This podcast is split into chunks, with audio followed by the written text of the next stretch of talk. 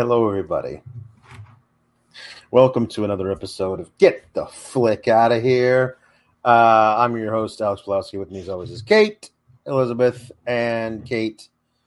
Uh, this last week was yours. You you picked out a movie and it made it. You know, I like your coffee. It happened. It was Yeah. a movie that happened. It was a movie that happened. Um, you you you I forced did me to not watch know you were you were gonna seek revenge this hard, man. this here's the thing about here's the thing about here's the thing about bad movies okay? Here's the thing about bad movies. Um some of them are bad and um and also like you just oh i want to i want to turn this off. I don't want to watch it anymore. And i know i know that if i turn it off now i won't be missing anything it's Right. just generic and d- there's no new ground being broken it's it's as as normal as it possibly could be not even fault. fun bad. not even fun and then there's bad where you're like it's not in, it's not that it's enjoyable it's that i gotta find out what happens next because this movie is is bad but also just so bad shit insane you have to, you, you have to see it to its conclusion. And brother thank god that if you make that choice thank god you did because the the end of this movie is so incredibly insane. And the thing about it is that in the at the time it was made in 1984 um like it could not have been a safer bet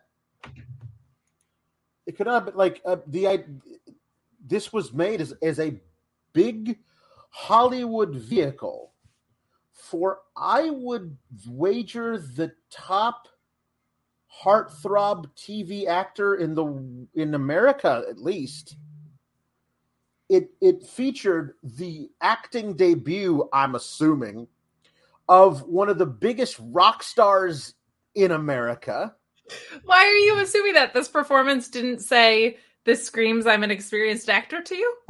I mean, I honestly, if this was his first movie or his tenth, I'm assuming he'd be the same in everything he was in.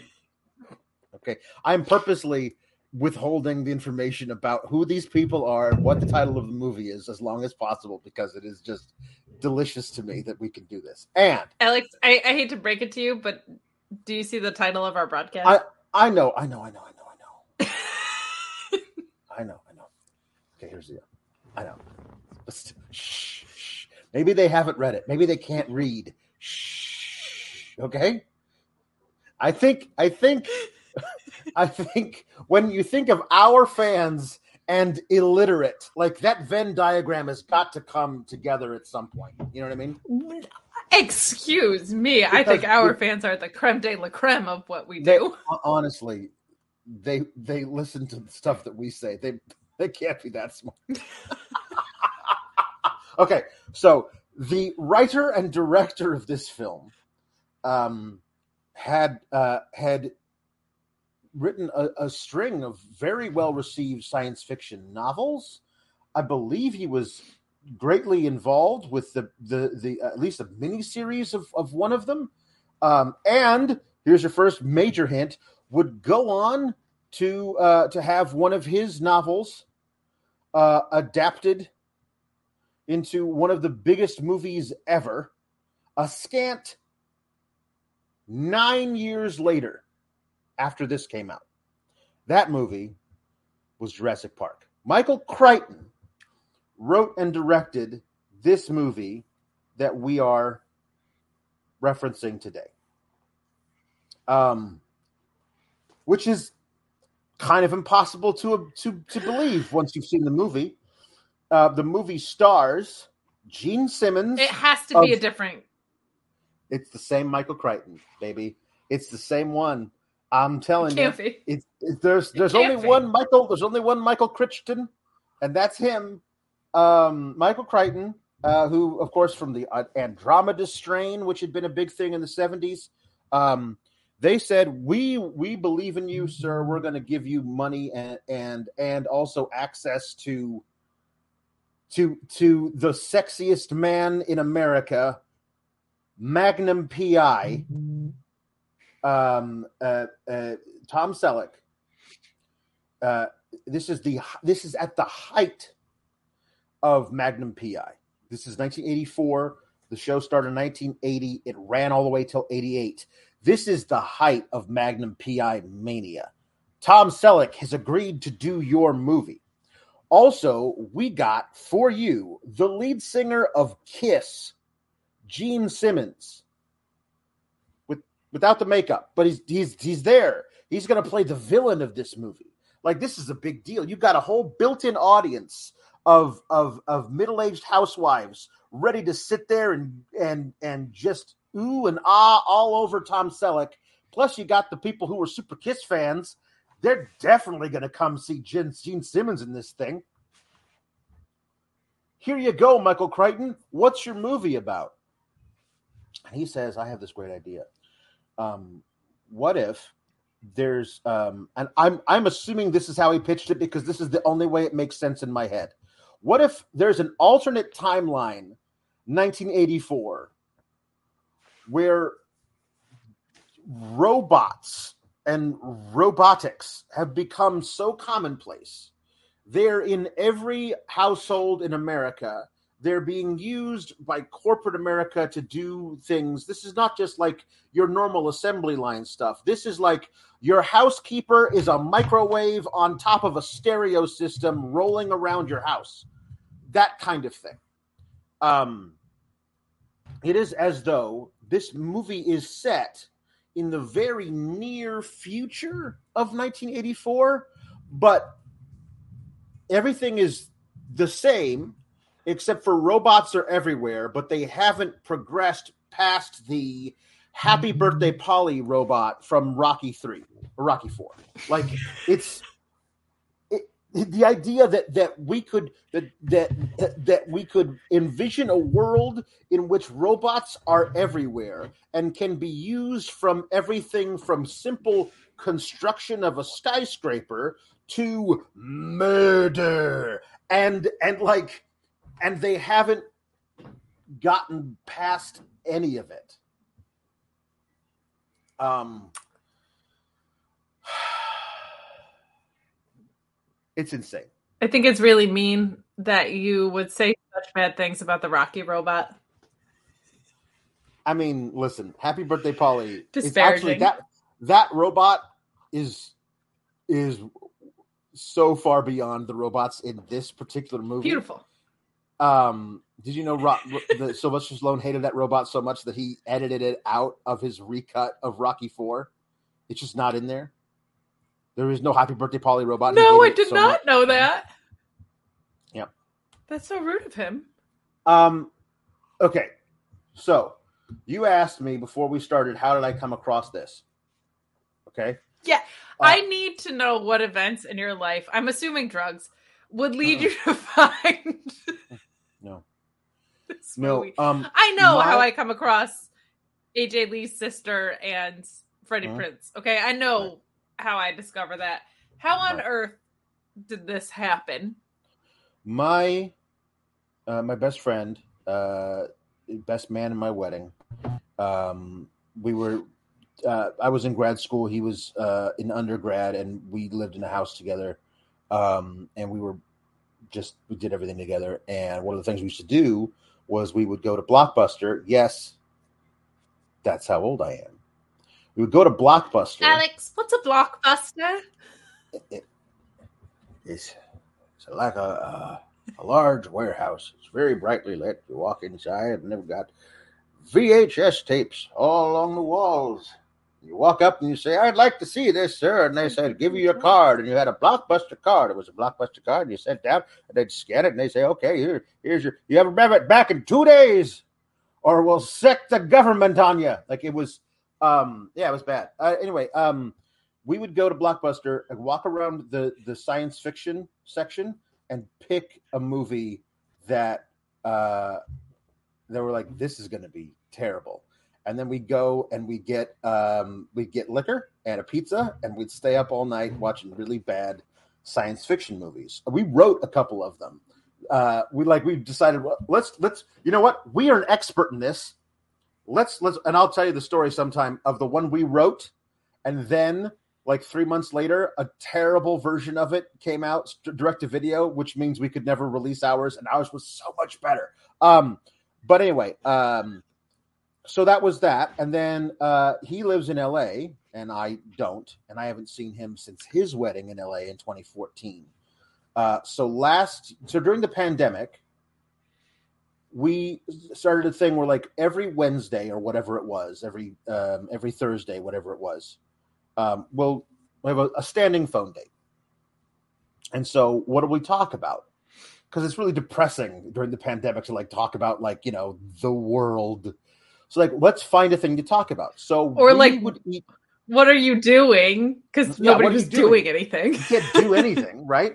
So we would pick a movie we each had access to through streaming, and that was our homework to watch the movie separate of each other and then come back once a week to discuss it like a like a two man book club but about terrible movies and um, one of the movies that i came across while looking for a terrible thing to watch was hold up what tom selleck and gene simmons in a movie directed by michael crichton about robots the killer robots okay that's my pick i picked this one and uh, and it's it, it, it's become legendary between the two of us. We talked about it for like three hours. It was it doesn't it it doesn't make any sense. Well, hopefully this one will be less than three hours long, but we're already twelve minutes in. We haven't talked about the movie yet.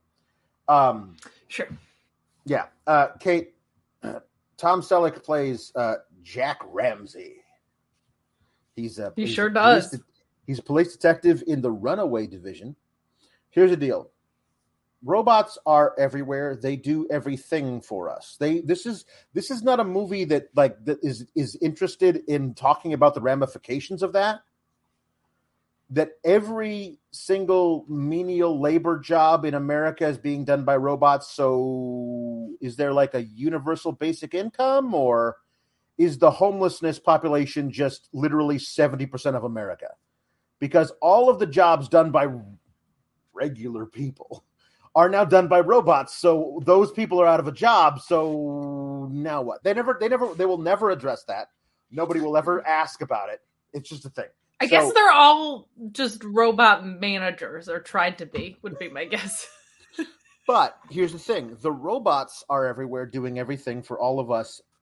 And be, because nothing's perfect, we actually have a whole philosophical discussion about this in the movie, which we're not going to go into, but no, nothing's perfect. So sometimes the robots malfunction. And they malfunction often enough um, that uh, there is a whole subdivision of the police department that is just in charge of handling robots went crazy calls. Um, and and and and that's where Tom Selleck finds himself working. Um,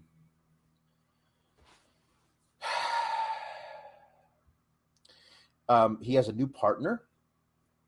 Um, uh, Karen Thompson, I believe is her name. She's young and blonde and vivacious. She has no experience with robots, so of course they put her in this division, and they, of course they gave her the, the became they a new partner for Tom Selleck, who's the, the robot king in L, the LAPD. Does have experience in intense eyeshadow, as many women in the '80s did. Yes, yes, yes. Also, something you notice if you if you're paying attention at all all women police officers in this version of 1984 wear skirts and heels mm-hmm. which if you're trying that... to track down anything is a really great outfit robots yeah. mm-hmm. criminals whatever mm-hmm. just like heels and a mm-hmm. skirt are the most efficient wardrobe yeah. that you could possibly have yeah yeah, it, it's it's like an alternate 1984 where robots are incredibly advanced. Not really, and also um, that we're stuck in the in the social mores of 1958. Like yes. I, I feel like it's it's definitely Mike Michael Crichton's perfect world. Um, so anyway, they they get a call r- right away that there's a malfunctioning robot at a cornfield. You know, one of the multiple cornfields they have near Los Angeles County. And exactly where you would expect robots to be. And so they're talking about this. Oh, this model. Oh, the this model. The the 1912s. Oh, they're terrible. Uh, the 1914s are a little bit better, but the 1912s they malfunction all the time. You got to get an upgrade. Everybody talks in weird robot speech about like different models of robots. Um, uh, it's like it's it's like PC gamers talking about their gaming rigs, but they could all they use is like codes for numbers and stuff. Um, so uh, th- she says um, they're talking about it. Like he says, "How big is this thing?" About the size of, of a hat box. Oh, that's the different one. That's the different one. Oh, the first one is they go they go in, uh, the, they go into the, the cornfield. There's a it's a big yellow thing with like little corn stalk cutter downers in its in its in its front, yes. you know. And he's just going up and down the things, and he's going crazy, going all which way, going everywhere. And she runs into the cornfield in her skirt and high heels because that's perfectly what she should do. And she runs up, and this this thing, it's a big, it's a, I don't know, it's the size of one of those like one of those uh, little trucks that like kids ride around in that like go on their own pow pow power wheels. It's the size of one of those, but it's made entirely of like steel. And she runs up to it and holds it right up over her head. I'm like, there's there's no way that thing doesn't weigh at least 300 pounds.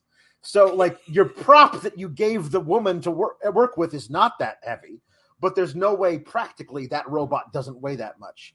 And then it starts sparking, so she has to drop it, and it runs away and they have to go chase it down in the cornfield. This is their first little oopsie daisy. The corn robot went, and so we got to go chase it. I'm like, this is what you need cops for, apparently. Right? I also love like the first people to answer the call are cops, not yep. technicians, not no. engineers. Like it's right. the police department. Right. And this scene cinematically brilliant. Just like the way that they're diving in the cornfields and sink. Yep. It's just like the most insane. It is. It is. Uh, also, uh, they ever. they take a helicopter out to the cornfield and they're like talking to each other about stuff. Um, on the way back from having you know stopped the thing from malfunctioning, meaning like they shot it or whatever, because you know they're cops, so that's basically how they handle every problem. Um, um, so uh, Tom Selleck is gets a call from Lois on the on the headset in the in the in the uh, thing, and the little the the girl whose partner she's a girl. Let's be honest, she couldn't be older than twenty one years old, and she's I'm new here. Not a girl. Yeah, there's not yet a woman. so Karen Thompson um uh is super uh creative name, by the way. Yeah, Karen, Karen Thompson. Thompson. Karen Thompson. like super, generic yeah. white girl, generic white girl, first and yep. last. Mm-hmm. Uh, so she is overhearing a conversation between uh, Tom Selleck and Lois, and assumes that Tom Selleck is married to a woman named Lois. That's not the case. Lois. Lois is indeed the robot housekeeper uh, for for for Tom Selleck. Um, and uh, inspired by the Jetsons, Rosie mm-hmm. rolled so that mm-hmm. Lois could run. Mm-hmm. Yeah, well, Lois couldn't run. She barely she totters back and forth throughout the kitchen. Um, um, I'm trying to remember exactly in what order everything goes down. Uh, I think this is where he uh, she goes there. Yeah, she goes to the house and meets the the son Bobby? Yes. Who is, I'm going to say 11, but written as though he's six. Um, you know, very precocious. Um, uh, but anyway, a very Dominik uh, Mysterio thing. If you watch us on our wrestling content, he's presented like a little boy. Yeah, he hasn't. Uh, he hasn't done hard time five, yet. Five he, years younger. He hasn't done hard time yet. Yet, uh, he will. Um, but it's also it's the same kid who played the lead in the movie Flight of the Navigator, which is one of my favorite '80s science fiction movies, uh, and done well. In that it takes place in present day, actual 1986 or whatever, and the, the technology looks like it's super crazy high technology. I guess because the aliens made that technology, but um, anyway, it's the same kid, uh, and so I, I'm, I'm like, I just keep watching, going like, you're gonna be in a much better movie in like a year and a half, so don't worry about it, um, kid. Don't yeah, sweat it. No, this isn't your swan song. This is this is this is not this is not uh this is not their peak. You're good. You're but gonna get better. Imagine being a little kid that uh, gets told he's going to be in a movie with Tom Selleck and Gene Simmons. With Magnum PI. You're probably like, awesome. this is and Gene Simmons. Oh God. Yeah. The guy from Kiss? Like that yeah. band I'm not supposed to like, but I do. Like in that era like. of Kiss. Yeah. Oh yeah. my god. Yep. And then it's and then it's this movie. Mm-hmm. He was like, all the girls in high school in a few years are gonna be all over right. me. And then this happened. No. And so she uh she comes to the house, she meets Lois. Lois is like um uh uh so uh, Bobby did all of his homework. He got an A in, in his math test. Uh, I am making I am making macaroni and cheese. Uh, but again, it's a microwave on top of a speaker stack rolling around the house on roller skates the most precarious way possible but it's got like one arm that just kind of just does this and at the end there's a there's a fork and it picks spaghetti up out of a boiling pot and it's like hello would you like some spaghetti but it's the hello I am Lois. Um, and uh, so then there's some, some. I legit at this point in the movie was like, is there supposed? Is there like? Because you know how some of these movies will have like these BS allegories for society right. or whatever. I was uh, like, is there supposed to ah. be an allegory here that like people are better than machines? um, no anyway, well, when when um when Karen Thompson leaves, um, uh, uh, like, is this a person I should commit to memory? What should I list her as? Uh, Officer Thompson or or Karen? Ah, I have listed her as Officer Karen Thompson. Um, oh, I am detecting a power surge from Bobby's room. Narc. Uh, so so the, the, of course, the cop would have a narc for a housekeeper. Um, so uh, he uh, he goes into Bobby's room, and uh, oh no, did we lose? We lost. We, we lost. We lost her. We lost. Uh, Kate, hold on. Twenty-two forty-three. Twenty-two forty-three. Write that down. We lost Kate. Kate's back. Twenty-two forty-three. Mm-hmm. Oh, no. There we go. From 2240, 22, let's call it 2240 to 23 minutes ish. We lost Kate to her internet. 22, 2240 to 23, let's say 23 30. All right. Five. RIP.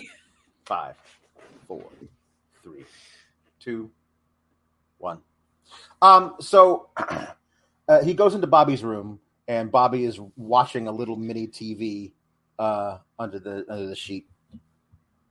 Um, and I'm not sure. I, I'm honestly, I don't know if this happens before or after the big call.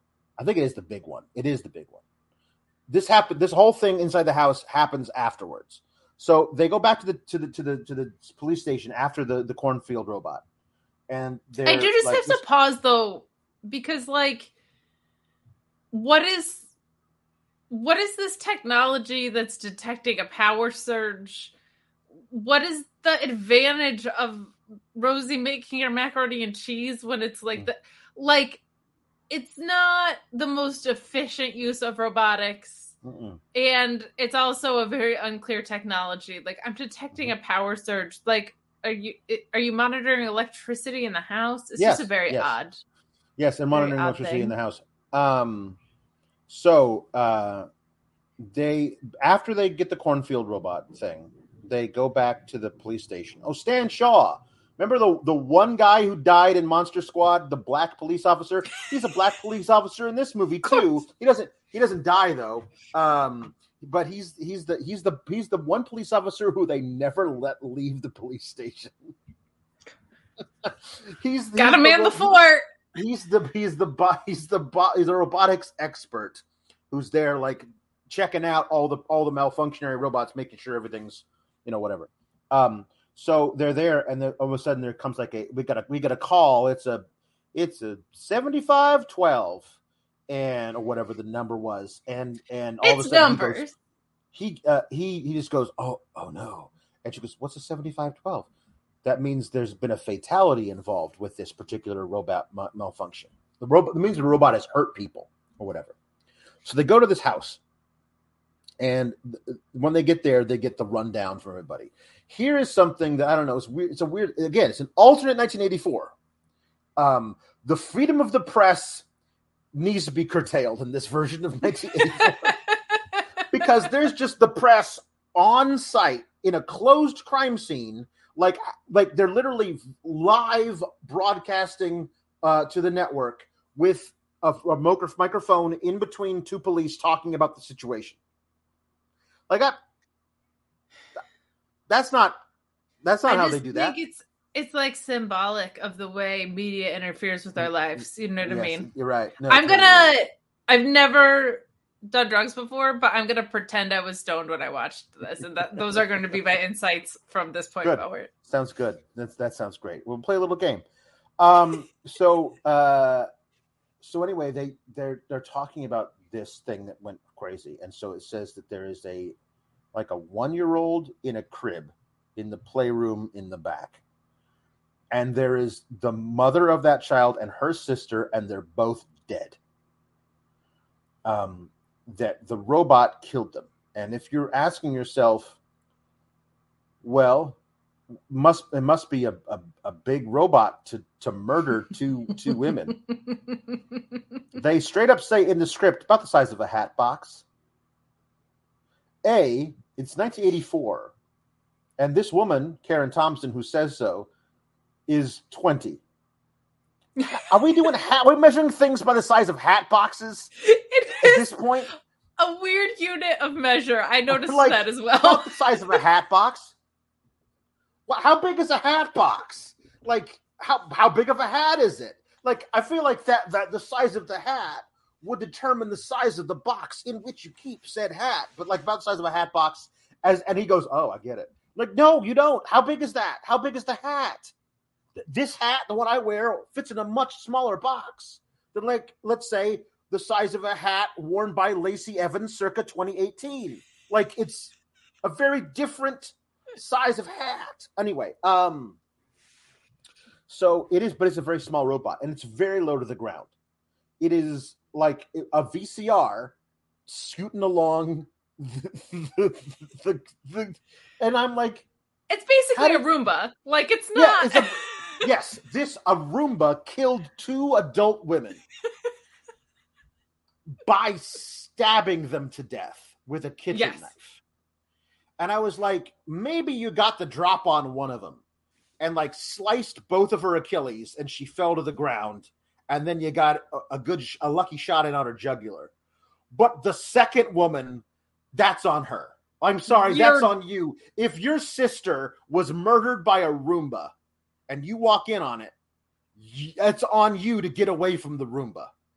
You know what I mean? Or take a blunt object to it. like it was so small.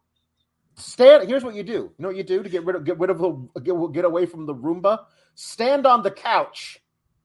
That's it. You you win. You win. You know, unless there's a go go gadget arm or something. But it is. It was. It's a square-ish Roomba that's okay. just tootling along. So they're trying to determine how they're going to handle this, right? Um, this guy, this thing went crazy. It's got a kitchen knife. There's a baby in there, so they're trying to handle like the maybe the reason that that it hasn't got killed the baby is because the baby's in the playpen. I'm like, yeah, because because the Roomba because the Roomba it can't get in the playpen. you know, as as as per the nature of a Roomba, it can't get in a playpen unless you put it in there. Correct. Uh, it does not. In which case, climbing. it could keep it so clean. Roombas can Roombas cannot climb playpens. Uh, it's just right there. It's right there in the instructions when you buy the Roomba. It says cannot climb, pay, play, play. Yeah. yeah. Um, so they're deciding whether or not they're going to go in there. Um, and uh, Tom Selleck is very angry at the press for putting microphones in his face with a, with a big video camera right in his head as he's trying to figure out what to do about this. And he's yelling at them. And his the other police guy's like, "Hey, come on, we can't say that stuff for the press." Whatever. So and it's just like you know, it's like symbolic of the fact that not only does yeah. the media interfere with our lives, oh, it it puts the younger generation in danger. Mm, it does. It does. People, kids are going to see this. You know, don't you know? Um, so then they hear gunshots in there. Um, and uh, and like, where where did it get a gun? Uh, but they, they they they can tell by the sound of the gunshots. 357 Magnum. They can they know they can tell by the by the hear. They, they have a little they have a little robot that listens to gunshots and can tell you what what it, like they have little robots that help the robots do the other robot tasks.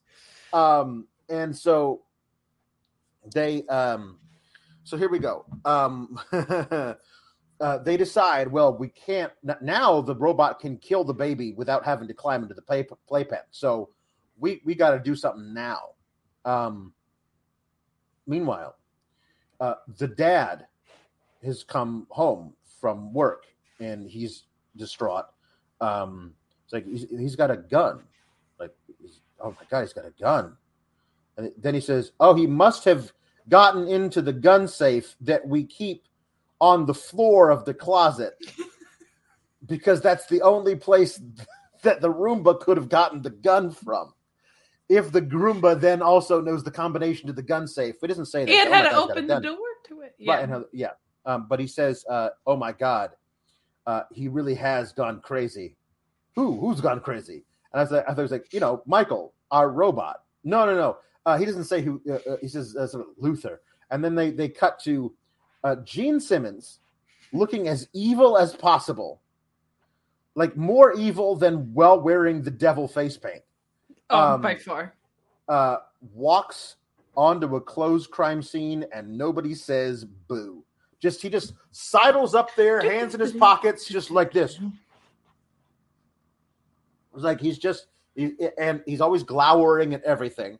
Um, the paramedics are there, all these other cops. He just walks straight up into a crime scene and just stands there looking. I wonder if that's the guy that might be the villain. I wonder. No. Um, so uh, we hear uh, this that the the woman who's the reporter saying, uh, Officer Jack Ramsay is now uh, putting on his electromagnetic scanner suit and will attempt to confront the robot inside the home. We are sending in our cameraman to document everything live on the air. And so, so of course, um, Jack Ramsay's in there, and here comes the cameraman, giant light on his on his uh, camera, just huge, huge, giant friggin' like he's huge 1984 sized camera that he's using to capture everything. Um, and uh, and immediately uh, the ro- robot shoots and kills the cameraman. Of course, of course. Uh, and you um, can be a pretty basic room, but don't know. take out that guy. Right. Yeah. Yeah. Now, that guy was that might made himself a target for a Roomba with a with a 377 Magnum. Uh, so yeah. Um. So uh, what? Basically, it's like a taser that shoots lasers. It's a laser taser. Um, laser is taser what is, is, is what is what uh, Magnum PI has, and he shoots shoots it with it, and it disables it.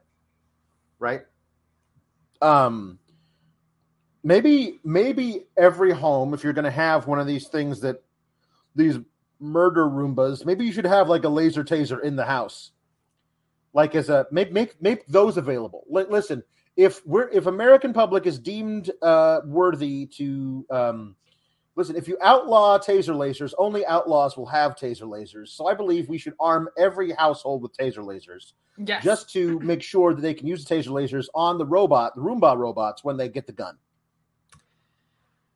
I still am having trouble with the gaps of how did the Roomba get the gun and the knives. I don't know. The the are you keeping the knives on the floor? On the floor. And we don't we don't see an extension arm or anything Mm-mm. in the Mm-mm. like it's a very uh it's like such an obvious thing that you would we're not nitpicking when we're like right. how did the roomba get the gun and the knives like that's something that should have been answered and wasn't no. really the guy uh the dad ran away he wasn't even there when they brought the kid out he just ran away the, that, that kid has no next of kin besides the father that ran away um and uh and so they take the the the Hatbox Roomba murder bot three thousand, and they the Roomba Hatbox three thousand. Yeah, yeah, yeah. The murder Roomba Hatbox three thousand. It um, it is uh, they take it back to the to the to the to the police station, and they're they're checking it out, and it turns out there's a little modification chip in there that's not supposed to be there, and when they try and mess with it, it explodes. But Stan is very smart and he knows when it's about to explode. So he knocks Karen Thompson out of the way and they all both fall down and the thing explodes. Very um, dramatic. Very, very, very dramatic. Very dramatic. Um, uh, I'm trying to remember how. Um, uh, oh, this is the next day. They go to a regular old, hey, our construction robot went bonkers, boop, boop. And they go to one of those calls and this is this is um uh this is where they um we find out that uh Jack has vertigo. Jack cannot be uh, on heights at all. Um so the woman uh who is there's like a four person a forewoman, I guess the foreman, uh, forewoman of the of the thing. She's there. She's talking about it. I'm like, oh, um, you got a lot of robots working here. Oh, this is nothing. You should see the the site downtown. There are no humans working there when we're building that skyscraper. Um, there's like I don't know half a dozen people on the ground floor, and then all robots everywhere with those robotic arms moving stuff. Hey, look, this is our problem. We got a stacker up there that's stacking things, but they can't be stacked. It's just dropping 75 pound bags of concrete from like the 18th floor all the way to the ground. And uh, Tom Selleck is standing there, not wearing a hard hat, going, "Well, that's a that's a problem." I probably should move, but I'm not gonna because that would be weird if I did. So yeah, they're just dropping hit, uh, giant bags of of. Yeah, my God. Considering how advanced the technology is in this and the electromagnetic, whatever the heck, yeah, you would think like a basic hard hat might be something. nope, could've... nope. The forewoman is wearing one, but n- neither of the cops are. I don't believe. If I, yeah, if that I remember it correctly. Bad um, move. Um, yeah. So uh also so R.I.P. the camera guy from the scene before. Like yeah. he doesn't really No, they don't really they, pay respects they, to him. Pick up. Well, this is the thing, is that I remember they uh the seat I described before where they go to the house. Yes. And they meet Bobby. That actually happens after the whole thing with the crazy murder Roomba. So we actually hear on the on the TV broadcast that that little Bobby is watching, um, uh, like something along like our our our brave cameraman Steve, whatever his name is, died tragically while trying to, and then he clicks it off. So like at least they were like honoring Steve on, on air, the broadcast. Oh, that's that's nice of them. Um, a little a fund has been set up to donate to his family's robot because every, every because you got um robot GoFundMe. Robot GoFundMe. Um. Anyway, the phone so, call happens after. It does happen after. Okay. Yeah. Yeah. Um. So they uh they are um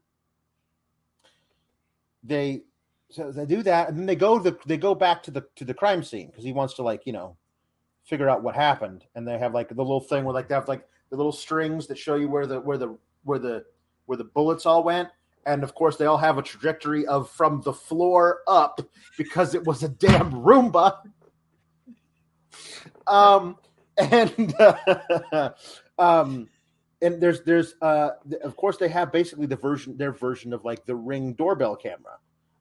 Uh, yes. which did not exist at all in any form in 1984 but fully exists in this this um this alternate. This movie version. inspired generations of technology. Yes, it did. Not only do we have the door, like ring bell situation mm-hmm. now, but I would think microwaves on top of a speaker cab is not mm far off. Like I no. think we as a society are pretty close, and it's scary. Yeah, yeah it is. Scary. It is. It is. It is. It's one of those things. You know, it's it's an allegory for the human condition. Um, so they um they they're they looking through this camera and people who are like talking to the guy they they find out the guy works uh, as an engineer for a software company or something uh, one of those types of deals. R- robotics. He works in robotics. I feel like in this alternate 84 the one field you should go into because they're going to need more of you is robotics like so that was my question at this point of the movie is isn't every human now in robotics if they have a job? Have they have to way? because the other thing is that um that we we get we get like hey uh, I wanted to talk to you about that project uh Dave whatever uh, so I'll see you at work and like those people who are talking with some Girl Scout selling cookies or whatever and then we get Gene Simmons. Hello, this is Acme Robot Repair. I'm here to service your whatever, whatever your Hatbox 3000. And um and he, he's the most evil man in the world looking into this camera. Hatbox 3000 is amazing. The Hatbox 3000 is that model. The Murder Hatbox Roomba 3000, yeah, or I guess it's the 4000, is like a, yeah, it's the right. elite. It's, it's the made upgrade. by it's the upgrade. By, uh, uh-huh. Dirt Devil. You, you, you got to make sure you read the terms of service because if you just click yes and then click OK, then it gives them the license to di- download the, the, murder software. And you, right. you, just don't want that. You don't want that. Um, I didn't um, realize Dyson was such a shady company, but here we are. True. Um. So, uh, they. So hold on, go back. That part of it was erased, like part of the the little thing, the rest of it. But we do hear Acme Robot Repair, and I'm like, this is the name you came for your fake company that you could sneak into yourself. Not not some guy you paid criminal mastermind but you yourself putting yourself on the video camera so that you could come in put the chip in the robot and then erase not all of your file of you talking. Like you didn't like wear a fake mustache or anything just just but he's also acme robot repair. Like the name of the company that makes the shit that blows up Wiley Coyote while he's after the Roadrunner. Yeah, that was in my notes. That was so the name like of your fake robot repair company. My notes Perfect. just have Looney Tunes with a question mark after Acme. Acme Robot Repair. So they're trying to find this missing, uh, wayward, um, uh, um, guy. Um, oh, we also see Luther working, like I guess, like legit working at this science place. So he's he's himself as an engineer who was just decided to turn to the dark side. He's not like a criminal who hired some engineers to do a project for him. He's actually a scientist himself, and he's jerry rigged all this stuff himself. Um, but uh, he's there, and he's talking to some guy, and he's like, "Hey, um, you, uh, I really would like uh, my share of the money uh, now, uh, Mr. Luther, because uh, I'm uh, I'm the guy you're going to kill in this scene. So I need to, to, to, make you to piss you off enough that you won't want to kill me. this is oh sure. That was sure. a little telegraphed, admittedly, yeah. when he said, "I'm the guy you're yeah. going to kill yeah. this scene." I mean, the way they had him play the part, it was pretty obvious. but but like, like uh, uh Mr. Luther, uh, I really, I really would like uh, to demand uh, my share of the money now, sir. Um, uh, I'm, I am withholding the the templates uh, uh, until you pay me, sir. I, I have. My wife told me I have to get the money now, sir. Like he's, you know, definitely that character. Uh, but um, so anyway, there are templates to make more of these chips, so they can put these chips in everything. And I don't know take over the world. I don't know what the deal is, why they need so many chips. You need like six put in the right robots, and then you can, you know, commit murder for hire. I don't know what the grand plan of Luther was. I know he wanted to sell the chips to like terrorist organizations and the mob, but like once everybody's got the chip, no longer is there any like. You want these things to be uh, to have it's supply and demand Right. If you have fewer of these chips, they're worth more. if you mass produce these things, which is what he wants to do, I need the templates so I can make more of them. But if you have a million of them, they're worth a dollar a piece. You got to make sure you only have like 3 of them and then and and you have the technology to make more, but you don't have to do it now until you get the demand for a new one. See, I don't I don't know how I don't know why I'm explaining this to criminal mastermind Luther, but I am.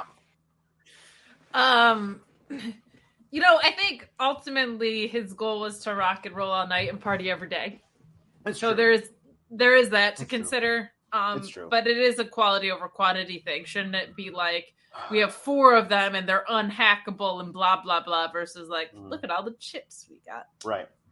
Um, but anyway, um, he's like, and that guy's uh, such a weenie. Like, yeah. I don't know. If you're capable of making a murder robot, maybe consider not being the only person in the room with Gene Simmons. Right. So anyway, he's like, um, he, so, so this is all. They are in the men's locker room of this science building, which I didn't know there was one of those things, but they do. They have a men's locker room. There is one door in and out, right? Okay. Gene Simmons is in there with him and um, and they're talking about, uh, oh, of course, I have the money for you right here. And then this guy, without like, he sees somebody walking past the door in the one of those little viewfinder hole the windows. And, oh, and he wasn't like, oh, okay, I think the coast is clear. He turns around and Gene Simmons is just gone, vanished. I don't. Did he jump up into the air ducts? Where did he go? There was only one door in the entire place, and you were standing by it. But then he turns around and he sees a briefcase. He opens it up and there's a bunch of money, except for ah, the old trick, hundred dollar bill on top. The rest of the pack all just like copier paper. Yeah, see, that's you gotta watch out for that one. So he's very angry. And then the first taste that we got that we get of the spider robots. I don't even know how to describe these things fully. It's the um, greatest movie of all time from this point forward. I would say uh, uh Oscars. Oscars. Oh my! Uh, it's a it, there's a towel on the bench, and it starts sh- shaking a little bit, and from under the towel crawls. it's it's a little silverish rectangle with some antennas on it and six legs. So they're, they're called spider robots, but they don't have eight legs; they have six. So really, they're insects. Insects. I mean, come on, Gene Simmons. At least be accurate with your murder things. That you got a couple more legs on it.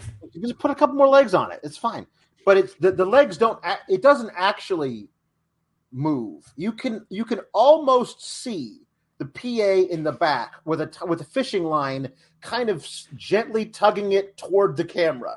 Like it doesn't actually move of its own volition. These are the worst looking like I was a kid in 1984. I mean, certainly by like 1988, my brother and I had remote control cars. We were zooming all over the place.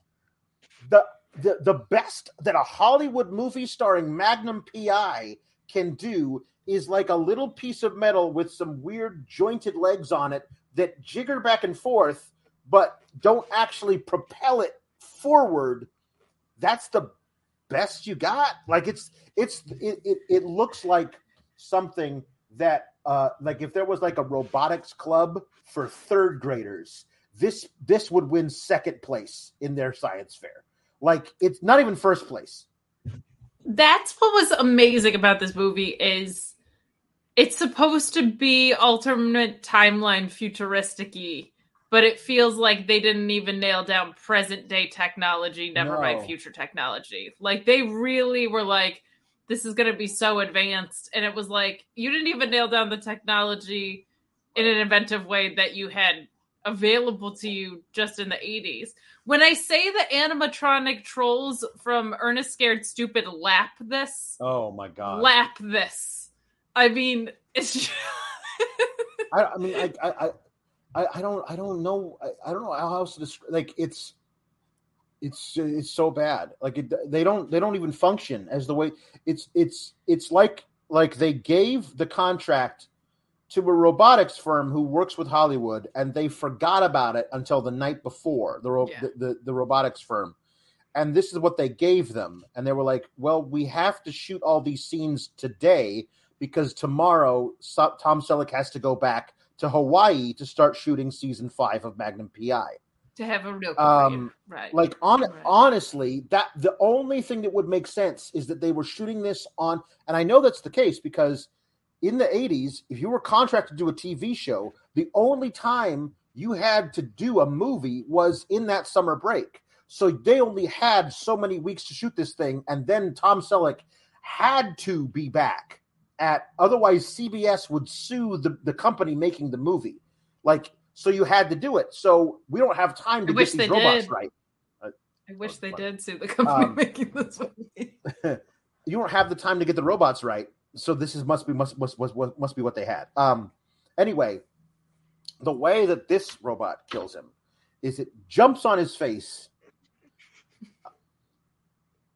I mean, it it doesn't like you can tell he picks it up and puts it on his face, but it's supposed to look like it jumps on his face, and then uh, a little a little thing comes out the, the nose of it, like a little a little injector thing, and it gets him right up here under the eye, and then it explodes. Like it lights on it's fire. Basically, and, Mudamist. Yeah, he injects him with Mudamist that explodes. So it's it's also a um a, what do you call it um a kamikaze type situation where we it yeah. knows it's a suicide mission going in. Um, said said goodbye to its little baby robot spiders at home and said, "Daddy's got to go. He's not going to be back." But you know, in the service of, of of great Gene Simmons, we must perform our duties. Um, I don't believe anybody got a call about this murder. Maybe they did. I'm not really sure. I know they investigate the firm later. I don't think the runaway department did. Yeah. So, which is odd because it would seem like, you know, hey, there a robot jumped on a dude's face and exploded. Should probably called the runaway department. Anyway. Um like they, especially uh, when it's from a robotics company that it was right. one of their employees that died, yeah. feels like. Um yeah. so the so the guy um, goes. Uh, so they, they they they track down whatever dad from that first from that the dad run away. They they they track down they track down the runaway dad, um, and he's staying at the seedy motel. And, and so I don't know how they tracked him down, but they just did. They're like, "Hey, is he in there?" They say to some random guy standing by a coffee cart, "Yeah, he's in there. Maybe like they had a private eye who tracked him down for them, um, which is weird. Maybe they had a, a Magnum private eye. I'm not really sure, but they go in there and Gene Simmons walks up to the same coffee cart right after they're there and just says, "Coffee, black." And is handed a cup of coffee and immediately starts drinking it. He didn't pay for the coffee. I don't know. Like, they just coffee, black, mm, yum, and he, he just drank the coffee. Handed, didn't handed didn't, right to him. Yep, right, right to it. Very odd. I'm unsure how that how does commerce work in this 1984. Is like all coffee free if you ask for it. Um, so they go up there, and this guy has uh, set an alarm up with like cables and like cords to the door of his of his hotel room. So when Tom Selleck knocks on it, like an alarm goes off or whatever and then he opens up the door and the guy starts shooting at him. Uh, like, hey, I'm a police, and he, he so like, you're coming with me. Do they? Do they? They're wanted for questioning. Come on, we're going here. You can't take me out there. I'm, I'm a sitting duck out there. They're gonna kill me. So uh, he's like, "Come on, we're going," and he takes him out to the cop car, and the the cop car door is open, right? And he's got one foot in the car and looks over and sees Gene, Gene Simmons standing at the same coffee cart 40 yards away. And he pulls out of his inside coat pocket the most student film ass wannabe Star Wars blaster pistol I've ever seen. It is the like it was like, uh, hey, my cousin's got a soldering gun. He can totally make our the movies the, the the weapons for our like. It's just it's crazy how ill-efforted the technology and the guns are when they're the focal point of the film. Right. Like right. this is what it's about, and they look terrible. Yeah. Right. Um. So the guy sees that and runs away rather than diving into the cop car and saying, "Let's get out of here." He runs basically past Gene Simmons down an alleyway. um, and Tom Selleck runs after him uh, and eventually catches up with him and lightly pushes him on the back of the shoulder and he careens into the garbage. It was a really bad stunt. Um, and so he's like, What are you doing? Come on, we got to go. And Gene Simmons then appears at the end of the alleyway and he's got his student film ass Star Wars gun and he shoots it and and uh, a bullet about yay big comes out of it and starts like chasing them. And then you see from the perspective of the bullet and and it's him it's chasing Tom Selleck who is behind the other guy at one point though it passes Tom Selleck and goes after him and finally shoots and hits the guy uh, in the back but I do not have the capability to do this. I'm not the kind of person. I always have these great ideas for for for joke things to add to our show, and I'm really really bad at all things technological and that kind of stuff. But what I needed to do was to clip the part where it's just them running from the the the, the, the camera on top of the bullet, and then just do the Benny Hill music to it.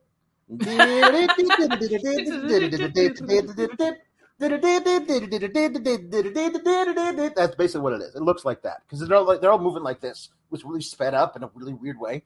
Um, and so uh, Gene Simmons is like at the end of the alley and shoots this bullet, and nobody thinks like, hey, maybe we should go after that guy. Um, because Karen Karen Thompson's right there, driving around the the, the the the the cruiser with her high heels and her skirt, um, at one point, in her skirt, yeah, I was gonna say she was. She gets out of the she gets out of the cruiser, adopts a spread-legged stance, pulls out the gun. I got gotcha. you, I got gotcha. you. Hey, turn around, says she because the little the Dave is runaway dad is running toward her, and then she runs away. She won't shoot him because you know she's a, she's a um. No, of course. So yeah, so so they they then they like they try and like okay, so it's it was an explosive heat-seeking bullet, and they have a they have one that they they they like they realize that the way that, that um we don't know why it went after him and not you. Um, and then they were like, I don't know. Hey, let's have a cigarette while we think about this. We're inside. It's 1984. Let's have a cigarette. And they flick the lighter, and the thing goes beep beep beep beep beep beep beep. I'm like, oh my god, it's a heat-seeking bullet. Like, and then they go, uh, yeah, but why did? Uh, oh, well, every body has a different different heat signature, and it was able to determine that it was runaway dad's heat signature and not your heat signature, and that's why I didn't shoot you. And I was like, but how does the rope? How does the bullet know that while it's still in the gun? Like you tell, the, like look for this particular heat signature, so you have to get close enough presumably with a different robot. You have to get close enough to to your victim to to make sure that you can you can map the heat signature, then upload that into the bullet in your gun, and then shoot it at him. If you get that close to the dude, just shoot him with a regular bullet. Then, why? Like I, I mean, okay. Anyway, I just the advancement too of the heat signature gun when you didn't go out of the way to explain how a Roomba got a knife and a gun, mm. like wouldn't even explain an extension arm or anything beyond that is incredible to me. Like it's it's they go so deep in on something that barely makes any sense, and then the most basic fundamental things in the world are just so. It feels like it's a parody when you're watching it, and it's not. It's a sincere effort but it is a joke. Yeah. So they just didn't know they were they, telling it. Right. They they go to the that robotics place and they're trying to find you know what's going on, who this could be. They do like a because Karen Thompson saw the guy but didn't do anything about Gene Simmons. Just saw him like uh, perfect enough to like give do the um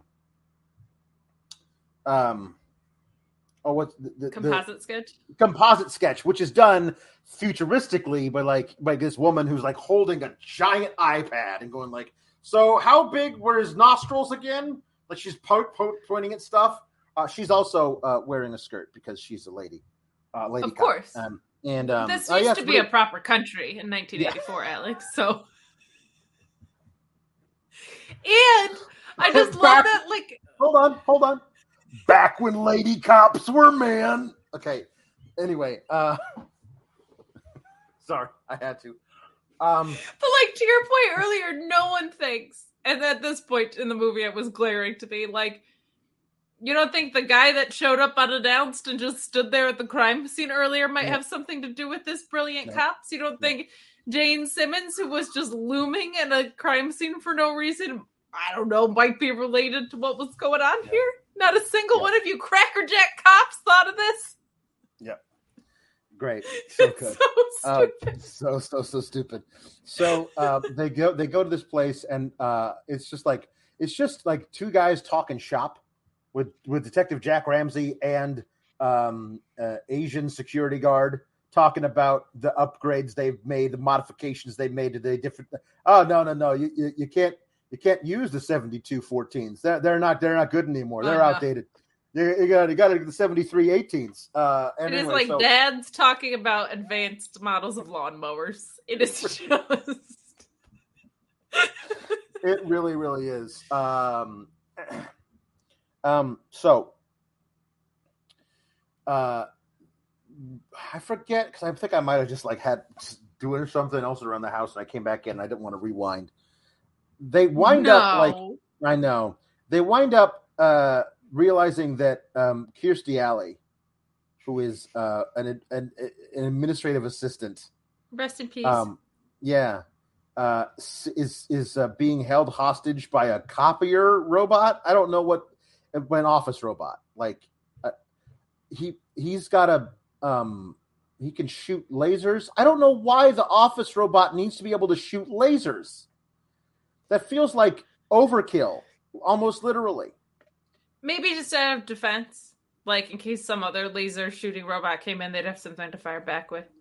I think that's, that's possible. It's possible. I um, do love that it was like, you know what? In case they fired, they, in case they fired their previous office robot who came back disgruntled with a, with a with a laser cannon. You need, you need security from your new laser robot. You knew Office Robot. Alternative 1984's version of going postal. Yes, exactly. Yeah, exactly. This also is three years prior to her uh, beginning on Cheers. So shout out to um, the casting so, director of Cheers who saw her in this and this alone and was like, a perfect replacement for Shelley Long. Perfect. This is this is her. Um, but uh, so she's um, they find out that she is not only, I guess, after they after uh, he doesn't have his electromagnetic scatter suit on him, so he's just going to go in there blind and take it by himself. Mm-hmm. Uh, and he's like throws something at it to, to confuse it, and then smashes it with a stapler. I don't know what the hell it was. It was some big implement from the from the office and smashed it. And the security guard's like, "Hey, I'm gonna have to file a report um like it was trying to kill me and her so i i, mean, I did it. Whatever. Right. talk to the city about it. Um so anyway they fi- i guess they find out that not only is she the executive assistant to charles luther. You're right. Uh, um yes because the regional manager of course is charles luther. Yeah.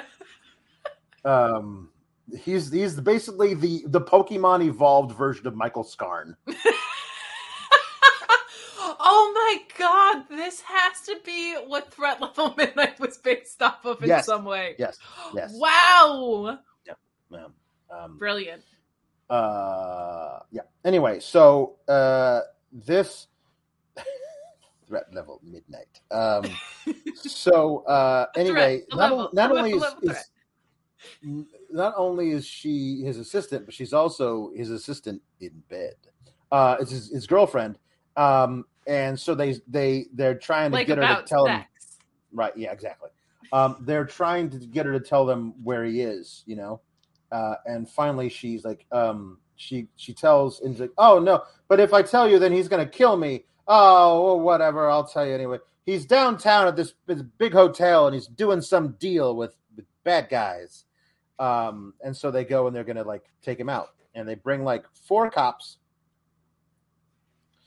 Oh, I should mention also the chief is played by G.D. Spradlin, who was also the the police chief in Police Academy.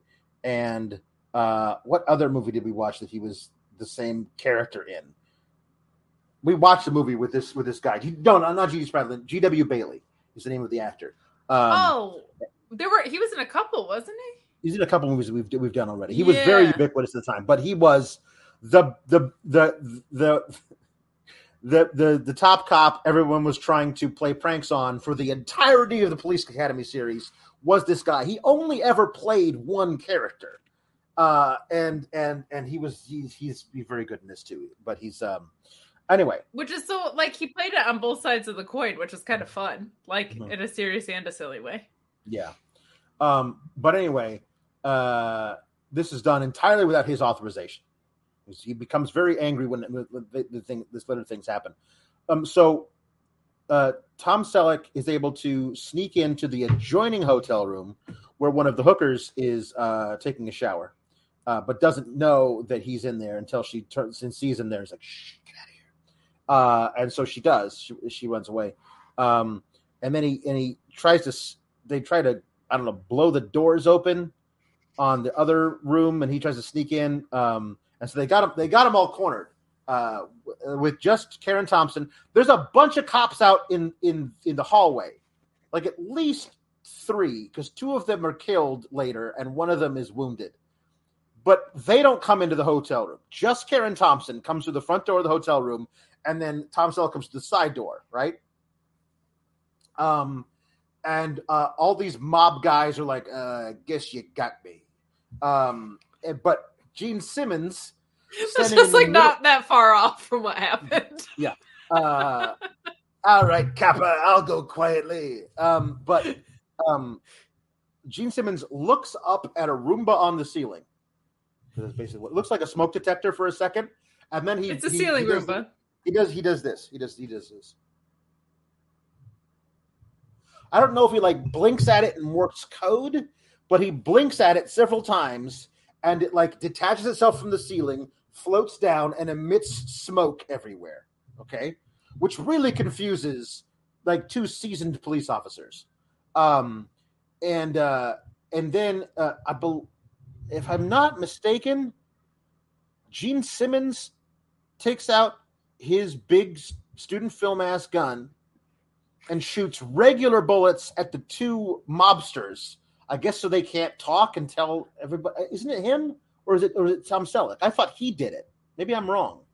I think you're right that it was him, but I did not put together that it was like regular regular but, bullets but, out of the same gun. I mean, it is right, like because they don't explode like everybody else who hits one. Like there's a shower of sparks when they're hit by a by one of those bullets. Anyway, maybe he's shooting the same bullets and they're less they're they're set to stun. I don't know what's going on.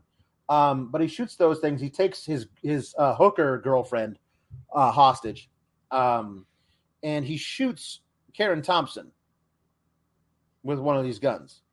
And uh, I guess they're saying that it hit her in the in the forearm, right? Because she covers up and hits her in the forearm and gets lodged in there. Uh, and he shoots a couple more times at Tom Selleck, and then goes out in the hallway with the girl as the hostage. Uh, uh, there's a couple. This is actually why you want one of these little bullets that that can travel around corners, because um, as he's as he's walking down the hallway, cop ste- steps out from around the corner and goes freeze, and shoots a couple times but misses because he sucks.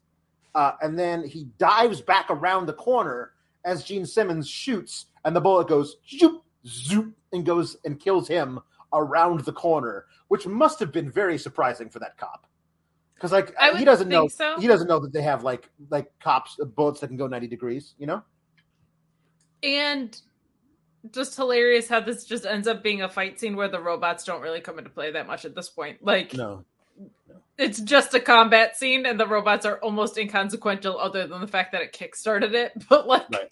I was like, so now we have this whole scene where the robots aren't even really involved. right. Um. So Tom Selleck runs uh, after him after this guy's shot like three other cops, and he uh, goes up the stairs and he goes up to the roof, and immediately he's like, "Oh, oh vertigo." Um, and Luther has very helpfully left his uh, hooker girlfriend um, on the roof, just sitting there, not didn't kill her or anything. Um, and I thought there was going to be like a whole thing um, more about like what do you know, but they like they asked her a couple questions and that that's it. So it was like, oh okay, yeah, it was weird. Um, but anyway, Tom Selleck can't um, can't follow uh, him across the rooftops because vertigo. So the vertigo. Uh, Luther gets away. But then there's a whole scene where um, uh, G.W. Bailey, the, the chief, is there. He's very angry at Tom Selleck for for setting this whole thing up himself without a warrant. None of no this authorization. Stuff. No authorization. You got to run it by me first. Um, I'm the angry police detect, uh, police captain stereotype character. You got to run it by me first. Um, every movie of this of any, any every movie which which had a cop hero in the 80s that cop hero had a boss who was angry about everything all of them um, and it was often this exact actor. Yeah yes. It's true.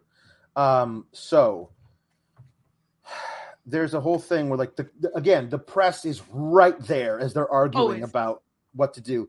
Like um so um this this guy the, the, the emt is like setting her arm up really nicely. She's basically in a hotel bed in this they yeah. they, kind of iv drip and everything's like that's okay. Good we're gonna take you to the hospital now and the top's like you can't move her well, we got to take her to the hospital. We got to take the bullet out. That's not a bullet. That's an exploded shell. That's an unexploded shell fragment. That's what he says. And the and the paramedic looks back at her and goes, "Oh my God, you're right." How would you be able to verify the thing that he just said by looking at her from 10 feet away? he says, oh my God, you're right. Oh uh, my God. Yeah. Um, so and like says, not his expertise, clearly, like not the no. doctor's expertise. Right. He or says, EMTs. Yeah. Right. He says, um, I'm going to take the thing out of her. And uh, and I, I think like GW Bailey's like, we don't have insurance for that or something. like um, you can't do that. We're going to use this robot, and and the robot is like, it's on one of those like a TV cart from from grade school, and they're rolling it in, and it's got this big weird honking robot arm, and it's like, like there's no way you can perform, like at least get something that looks like it might perform delicate surgery. You got yeah, like some, you, precision you know surgery it looks like the same robot that was dropping 75 pounds of con- bags of concrete off the skyscraper earlier. It's and kind of like the one thing. that was making macaroni and cheese. Like it does, honestly. And don't you think surgery would be like one of the first places you would try and have robot advancements? You would think. Like you would think. Um, but instead, uh, he says, "I'm going to do this," right? And um, and she is uh like no one has ever been more in love than she is with him in this moment. It is very like, ah, yeah. She might be in shock, but she's like, yeah, she's totally in love. She's like Bugs Bunny, hard eyes, all of the sudden. Yes. yes. Um, he's taking shrapnel yes. out of her so that some something right. exploding could happen later. I'll tell you what. Yeah, there you go. There you go. Um, so, uh, so he he's able to perform the surgery, like, and it's, cop it's surgeon. Yes. The, the, thing of it is, is that like you never see his hands. They never show a shot of his hands using anything. They show him sitting next to her, and they show her being in pain and him going, but they never show what's happening, like at all.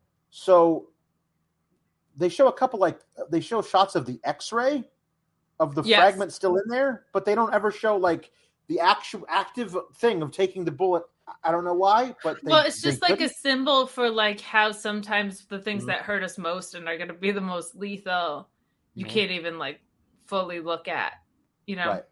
Mm-hmm. the things that hurt us are the things that help us. Um, anyway, so he he take he's able to take it out and he flings it behind him and it explodes the entire hotel bar. Um, there's a bar in that hotel room and it just goes kaboosh, all the all the gone. wine glasses gone. Uh, so it's a good thing he got it out of her arm, I guess. Yeah, would have been um, bad. Smash cut to um, her arms in a sling. They're at the police station, and he says, uh, "Would you like to go out for dinner?" Like right now, like she just had a, she was just shot she was on a just shot with an exploding. mm-hmm. And I just took that out of out of you, right? Um, and he explains that he does this for all of with all of his partners to talk to them, you know, about regulations of the of the industry, you know, bog standard stuff, right? And she is alternately disappointed and furious at him for it being like a regular thing that he does with other people and not like a, a date. It's and, not a date. And, I fell in love with you 20 minutes ago when you were taking when you were performing surgery on my arm. I'm so this is, mad. This is this is um this is what um this is what I wrote is what this is this is what her eyes were saying as he was as he was explaining that it, it's the thing he does with all of his partners. He says she's saying, "Oh no, I'm so disappointed you didn't take advantage of a highly emotional situation to have sex with me, thereby ruining any chance of a professional relationship." Now I'm going to run away in a huff. Like, if he did this, I, I'm I hope he could be written up. Like, hey, yeah, that hey, would be. This is, uh, this is, a uh, very highly emotional situation. I'd like to totally have sex with you. Yeah, that would be manipulative and, and abusive. yeah, don't do that. Don't do that. Don't do that with your with your partners. I hope he doesn't do that with all of his partners because that would be bad. Um, That'd be really bad. So uh, we're so by the way, Kirstie Alley is still there, and they're gonna they're gonna put a bug somewhere on her, a, a, a bug that works for them as opposed to bugs working for Luther. So they have to make sure that she's clear of bugs, and the way they do that is have everybody stand in this bug detecting machine, and um, you know, as it was, um, yeah. right um, so there's um, she gets in the thing. Uh, oh, there's a, there's a bug on your blouse. Take off your blouse so I can take that bug off you. And she takes the blouse off. Um, and then uh, she immediately just reaches up onto the lapel of the of the thing and takes the, the bug off and gives it to um, Tom Selleck. You could have just done that while she was still wearing the blouse, you know. Right, um, but that wouldn't have been they, sex. They, they scan her again. Oh, on the little inside of her bra cup, there's another bug. Wouldn't you know it? So she has to turn around and um and take off the the bra to give that to the lady cop so that which you could have just reached up and taken you know why I know you can do that because there was a third bug on the on the waistband of her skirt and she didn't have to take that off she just walked up and took the bug off the waistband of her skirt and get, it you, she didn't have to take any of her clothes off, but you made her do that because we had to have a very vital piece of information, which is that she's got horrible whip marks all over her back, which I guess implies, though with with no evidence whatsoever, but implies that Luther has been beating her with a whip. Because right. she's in a sexual relationship with him, or I don't know, an extension cord, I don't know what but it's never addressed by the other characters in the scene with her. It is never brought up again. And like, are were you worried we didn't think this guy was enough of an asshole that you had to show us that she was, or were you trying to show us that she's like in an abusive relationship? I I I don't know why any of that was necessary. Every time I I every time I think of this scene, I'm like, there's no need at all to show us those, especially if no one's going to address it. that was the odd. weird part. It felt like there was a supplementary scene here that got cut out or something of yeah. just like like Tom Selleck and Karen Thompson notice the whip marks and look at each other and then don't say anything, and it's yeah, like, they're kind of like, "Holy crap!" Yeah, but like, I, I mean, not that I would believe this. She could have like fallen out of a window into some really thick blackberry bushes. You know what I mean? it's a very have, sexual relationship. No, it could be BDSM. We don't know. We have no idea, but I think they're trying to implicate something. I don't know. Um, uh, they put her in a car with Tom Selleck and a robot driver. The robot driver is just a mannequin wearing a, a, a wearing a police outfit. I don't know why the robot dri- couldn't it just be a driverless car? Couldn't the car itself be a robot? Self-driving what? car, yeah. Like, do, do, you need the man? Does the mannequin push down on the gas pedal and the brake? And like, like to clarify, are there human-looking robots too? Because so far we've seen insects, we've seen a Roomba, and we've seen ones that look like they're on some sort of bar cart. Mm-hmm. And now there's one that's human right. looking or mannequin looking. Like it's a it's a, to say it's all over the place is an understatement.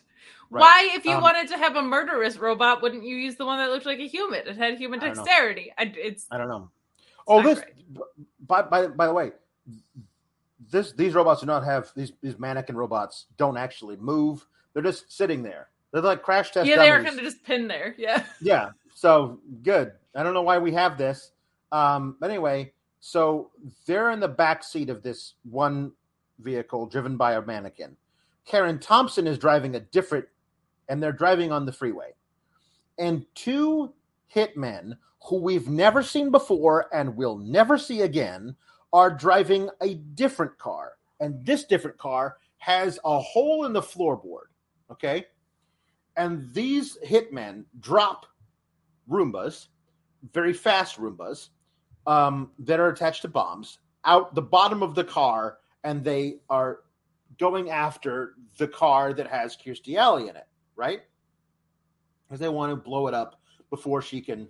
What she's also carrying some of the uh, little chips and also some uh, the templates or whatever.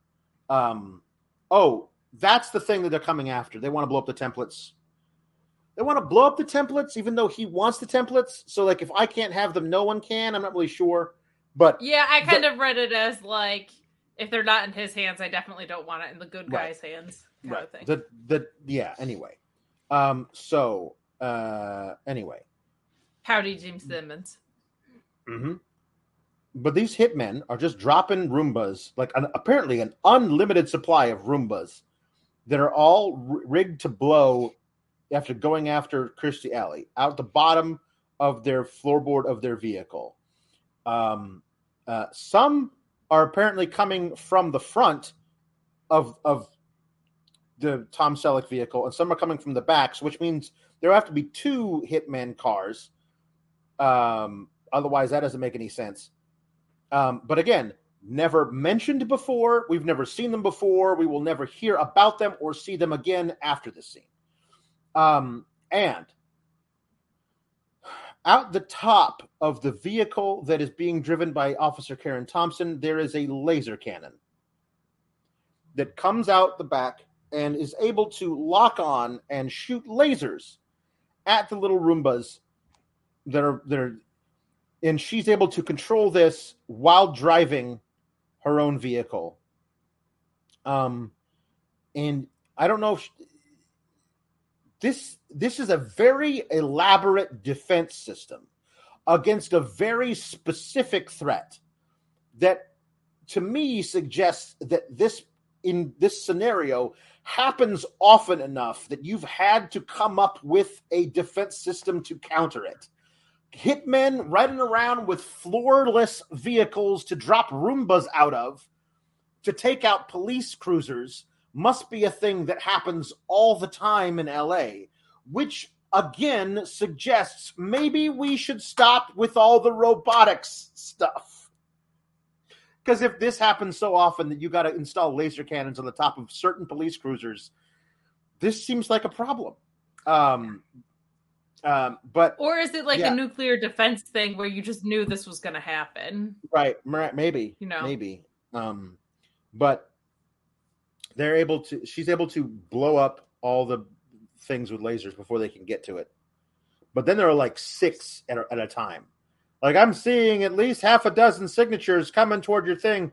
All right, well we got to get out of this car then, right? Um. Oh wait, then he finally tells her to like empty her purse.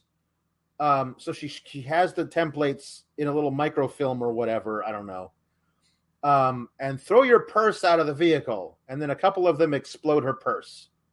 A couple of them go right right to her purse and explode it. So maybe there was a, a homing signal on her purse. But then a bunch of them are coming after the car. So they have to open the rear door of the car they are in and and traverse from one speeding police car into another. Um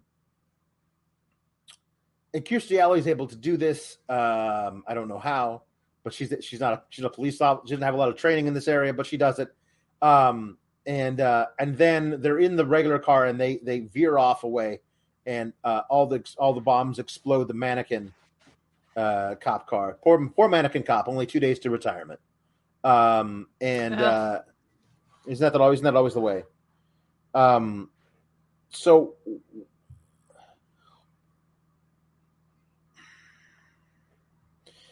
So then they they go uh, out. They're they're going to draw out Luther because I guess he he calls them or something. I don't know. Uh, meet me in this place or whatever, and she um the, the, very a big outdoor restaurant type of thing, right? There is a casually racist sushi stand, a robot sushi stand, uh, where uh, there's a it's a neon it's a it's a, sushi chef with a neon big knife that goes up and down like this. You know how the neon lights do that. And um and so hello, you want sushi? And it's like why why is the why is the, the robot sushi? It's unmanned. It's just a stand here with like a little it's like a little little cart and it's all closed off and there's a neon sushi chef and he goes, "Hello, you want sushi?"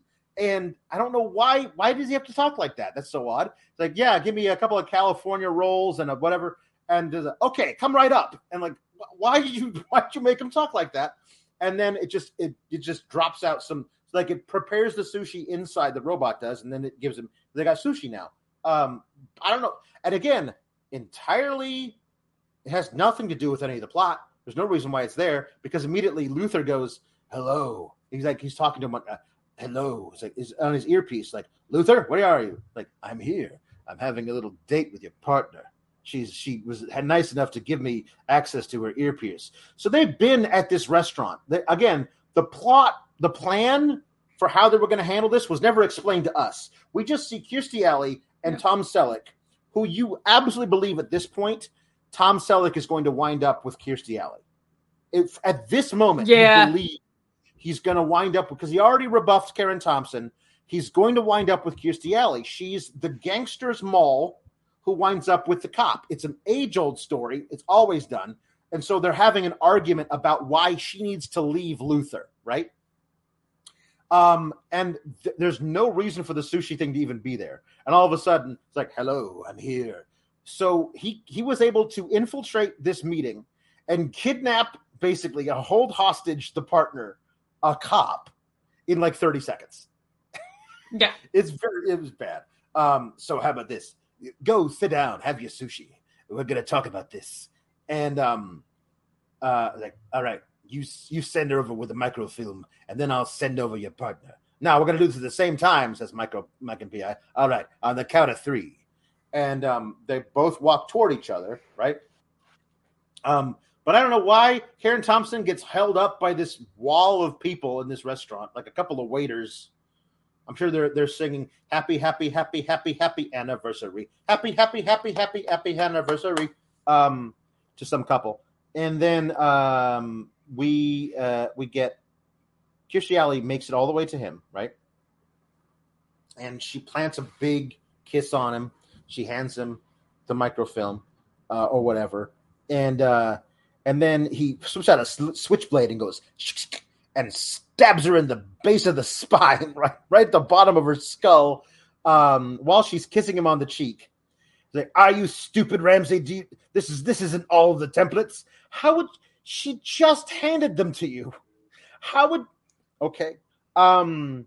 Anyway, uh, so he he then he shoots a couple of times with his student film ass Star Wars gun, and mm-hmm. uh, it, it, hits a couple of tables but doesn't explode them. Uh, and then he runs away, and we we can't we can't get after him. But um, they put a bug in the template microfilm thing that, that she gave him. So this is the bug. So um, they they found the bug. That they tra- they traced the bug to a men's room. Um, and they were gonna get into the, we're gonna go in there and we're gonna find him. And Ramsay just shows up by himself in street clothes with a shotgun, and he's he's gonna go in there and take him out in the men's room. And they go in there and they kick down all the doors, and in one of the men's room, stuck into the toilet paper roll is the bug. And he's like, "All right, well, okay, all right, this is this, he gave us the slip. I'm I'm angry. I'm to go back to the hey, you lady cop who was the, the the technical expert who did the composite sketch. Come on over here with your skirt and your high heels. Why don't you just you know do the procedures and do do some things. See if he left any fingerprints. I don't know what's going on. You do this thing. Hey, uh, and you you watch the door while he while she does it. I'm gonna I'm gonna leave and go away. And so she's like doing her little scanny thing, right? And out of the the maintenance closet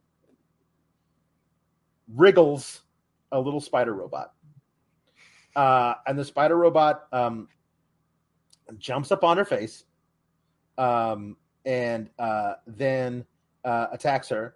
And then the other cop who was watching the door runs over. And then somehow that same spider robot attacks him. And they both light on fire and they're both dead. And oh, that dirty Luther with his with his spider robots. Tom Selleck's so angry. Um, but yeah, I don't understand why why other uh, the only other lady cop on the force had to get it too. Um, but uh, yeah, those those spider robots, man. Well, she, she wore pants once, so yeah. she had it coming. She she was she wore pants to work once and was immediately sent home to change. Yeah, of course. Um, I while... do. It's so weird how many times in this movie, considering all the quote unquote robot technology, Mm-hmm. Like we have face to face interactions. Like and just are using regular guns or whatever. Like there's just no delineation between no. like what technological advancements do to protect you versus just create kind of like an obstacle or try to enhance delivery of technology that's already there. It's just so weird how like how many times we get like it feels like they go out of the way to include robots in the movie, but at the same time, that's what the whole movie's about. Like it's very, very odd. Very, very odd. Very true. Um, the while Tom Selleck is out doing this, Gene Simmons wanted for murder of multiple police officers, not to mention all of his other crimes. Right. Waltzes into the police station because he's wearing a police uniform. Nobody does nothing. This, I mean, listen, I don't know how it was in 1984. I don't know how it, how they operate in alternate 1984. But every police officer would have memorized this guy's face, every one of them, because he's killed three of their own. It, this is the longest a, a, cop killer has remained on the streets and or alive in the history of police being killed. And nobody even think he doesn't wear a fake mustache or a hat or glasses no. nothing. He just not even face into, paint and he's gene not, freaking simmons. Thank you. Nothing. Doesn't even make any any attempt to disguise his identity but he's wearing a police uniform so he's fine um, Nobody checks the badge. Nobody. He, he pulls out of his police officer's pocket a skewer with an eyeball on it. I'm assuming this eyeball is glass or something because he holds it up to a retina scanner and it says Jack Ramsay. Earlier, we saw Jack Ramsay get his retina imprinted. So, like, he would, like, he created a file so that he could look at other things at the robotics place. Presumably, that's how Luther was able to gain access to his retina file so that he could map that retina onto a glass eye and then use that glass eye to access the retina drive. It feels like a lot to be able to have to get into whatever. Um, so we see him do that, and then we see Jack Ramsay get here. Um, and uh, they realize, I guess, that he's been there. Um, they they talk to him on the phone or or something. He calls the station.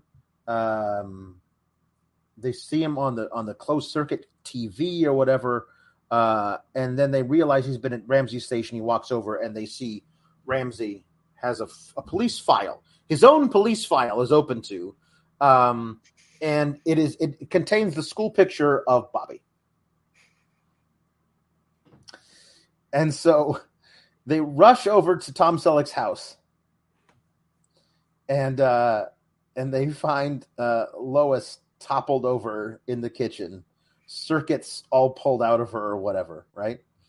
Um, and uh, and they're trying to like revive her or whatever, and Tom Selleck is could not care, could not care less. No, like he obviously has been very like he's treating. He says Lois is a member of the family, and it's honestly, it's like somebody knocked over his microwave.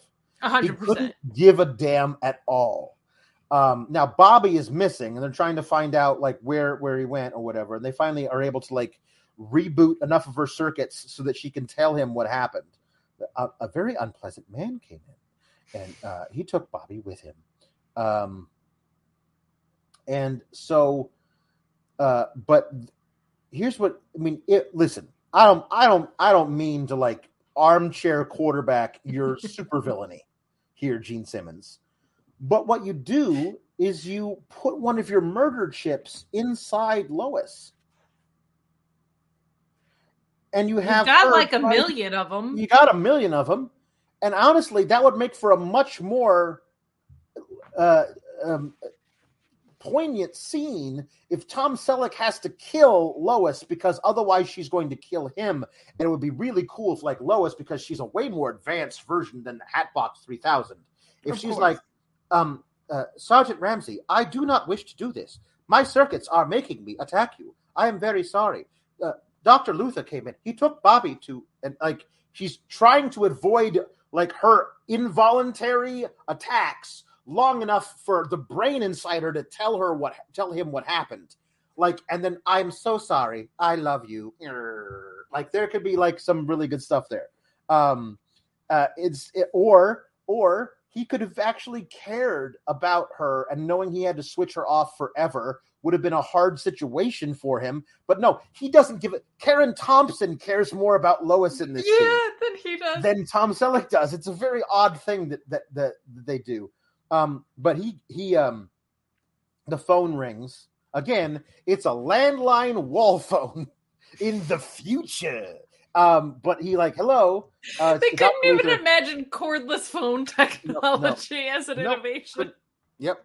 Um, uh, it's also that weird pale yellow color that all the all the kitchens were. Oh. Like that's the touch. Oh, oh. Um, so he gets on the phone, and we hear part of the conversation, but not all the conversation. Um, and Karen's like, "I'm coming with you to where where where he's taking Bob." He's like, "No, no, no, I no." He said he said I'd come alone. If I if if I come if I um if I if he sees you, he'll kill Bobby. I got to do this by myself. But but but no no buts. Like um, just uh uh, if I tell you, do you promise you won't come? I was like, why would you even think that? Of course she'll come if you tell her. Yeah. And then he actually goes, you know, that's a dumb idea. And he leaves. He like doesn't tell her. So she's able to like get Lois up enough so that she can recount what was said on the phone. And he gives her the address. It is the same uh, open air construction uh, size skyscraper they went to earlier in the film. Where he was not wearing a hard hat and they could have just killed him right. then. And so he he comes, he goes, he goes there by himself, pulls up, and there's that that that elevator he wouldn't get on earlier because it was too scary. He's he, uh, he gets there and you can hear from the top floor, I guess, shouting down. Um, Gene Simmons go, "Don't worry, those spiders won't hurt you." Uh, and I'm like, yeah, I know. Look at them. Like you could just kick them and they just go flying. like they're made out of tinfoil. What do you? Away. Um, uh, they're they're uh, uh, they they they won't they won't hurt you. Uh, get on the elevator and come to the top floor. And he does. Uh, and he wants the rest of the, the, the templates, and he's got Bobby up there, and he says, uh, um, uh, he gets up there. He's like, "All right, I'll give you your templates. I'll give you all the stuff. Uh, just let, my son go." And Luther lets him go. He's like, "Okay, get on the elevator and go down to the bottom." Says says Dad. But Dad, I want you to come with me. You go. I gotta stay up here. And so then he does. He's like, "Ha ha ha ha ha." Those spiders are programmed to kill the first thing that steps off that elevator. Bobby, hit the hit the stop button or whatever, right? Um, I can't, Dad. It's not working. Oh no! And then Karen Thompson shows up, and she's able to like uh, because she hasn't stepped off the elevator. The spiders won't attack her, so she climbs up to like the second floor and is able to like grab him off the elevator as it comes down and like pulls him up there. They're standing on the second floor. They're just standing there waiting. They, they can't do anything. She's a girl. What's she gonna do? Help? Um. So uh. So then it's Tom Selleck up there, and uh, and uh, Luther starts shooting the Star Wars the Star Wars student film ass gun at him, um, but misses because apparently this gun misses when it wants to, when the when the when the story needs him to. So then he he um he jumps onto the elevator and hits the down button, but it won't go down and then he hits the up button and it goes all the way to the top. And um, he's at the top. He's dealing with all the vertigo, and then you hear the, the, the unmistakable sound of the spiders, which is you know what it sounds like? You know those little. Do you ever, you ever have those little chintzy little uh, uh, uh, plastic wind up toys where you turn the, yes! the knob on the side it sounds like that, but like cranked up. Um, like, oh no, that's definitely not the sound you want. There's the, you can actually hear the gears turning. Um, but anyway, they get on the elevator with him, right? He is able to kick one of them off the elevator, but then they jump up on onto the, the, the chain link or whatever on either side of him, and they shoot him with acid because he because you hear Luther go, "Those spiders are amazing, aren't they? They're filled with acid." And I was like, "Oh, I, okay." Uh, so they they squirt acid at his cheeks, which just gives him like some weird bruising, uh, a little bit of burns, but nothing else. Like if it's acid, I feel like it would do worse. But pretty weak ass um, acid, yeah. Yeah. So uh, he's trying to get the, the the the elevator has stopped. He's trying to get the reset button to work. Um, and it says he opens up this thing, says, uh, hit reset button located here, and it's pointing underneath the elevator. Why would you manufacture an elevator where if it's broken and you're inside it, the only way for you to fix it is to get underneath it? I feel like that's a design flaw. But or like to... have robots that can come fix it, or what? Like everything's robotics, right? So um, he swings himself down onto the underside of this thing while like holding himself up like it's the monkey bars and trying to crawl across the bottom of this thing. And then he's trying to hit the button. Uh, meanwhile, there are more of these little spiders, and he's able to like kick them off, hit them with a with a pole or something. And he's able to hit the button, and he swings back up there, and it goes down just far enough to be at uh, uh, Luther's level. Um, and like Gene Simmons, who has been just glowering at the camera, be it being a bad actor this whole time, now turns it up a million times. Yes, just like he's going. Everything is said through clenched teeth and his big eyes. Oh, I'm gonna get you. I don't like you at all. Uh, and um, so uh, what happens exactly? All I know is that Gene Simmons has a microfilm. Um, is there a fight scene on the elevator? The other thing I remember is that uh, Gene Simmons. Oh, they're on the elevator, and um, somehow Tom Selleck turns the elevator uh, going down at an incredible rate of speed. Yes. That's, That's what right. it is. And then he hits the brake, and Tom and this because he's laying down, it doesn't affect him.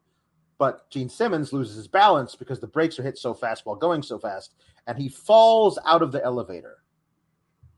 He is the first person to come out of the elevator. The elevator.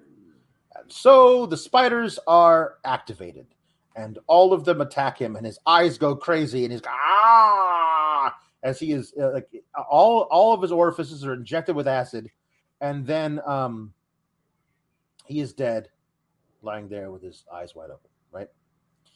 Um, Tom Selleck has a brief reunion with his with his uh, with his um, partner and his uh, son, and then he goes over to check the dead body of Gene Simmons, who promptly jumps back to life in a, ju- a full jump scare where he reaches up and grabs Tom Selleck by the throat.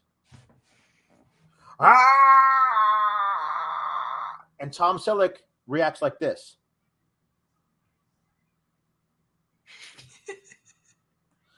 Tom Selleck completely no sells the villain of the film coming back to life and attempting to strangle him. Completely no sells it. And then he dies for real. Um, and then Bobby, I guess, goes out to the car. Yeah. Um, and Gene Simmons lights on fire. Um, and uh, so then he's standing there with Karen Thompson. Um, and uh, talking about uh, being a part. I guess now we're really partners or whatever. And then uh, and then he says to her, "Can you cook?" And she's like, "I better give him a big old kiss so he knows that I can cook." And also, I can't wait to be his his wife who just stays at home and cooks for Bobby and never like. And then then there's a shower of sparks that come down through the entire closing credits as they make out standing there as sparks fly all around them. Any any any one of which could ignite all of the hairspray she has in her hair. She's not at all con- concerned by any of that. But I love that they're like basically like, let's be really romantic. Can you cook? Can because you cook?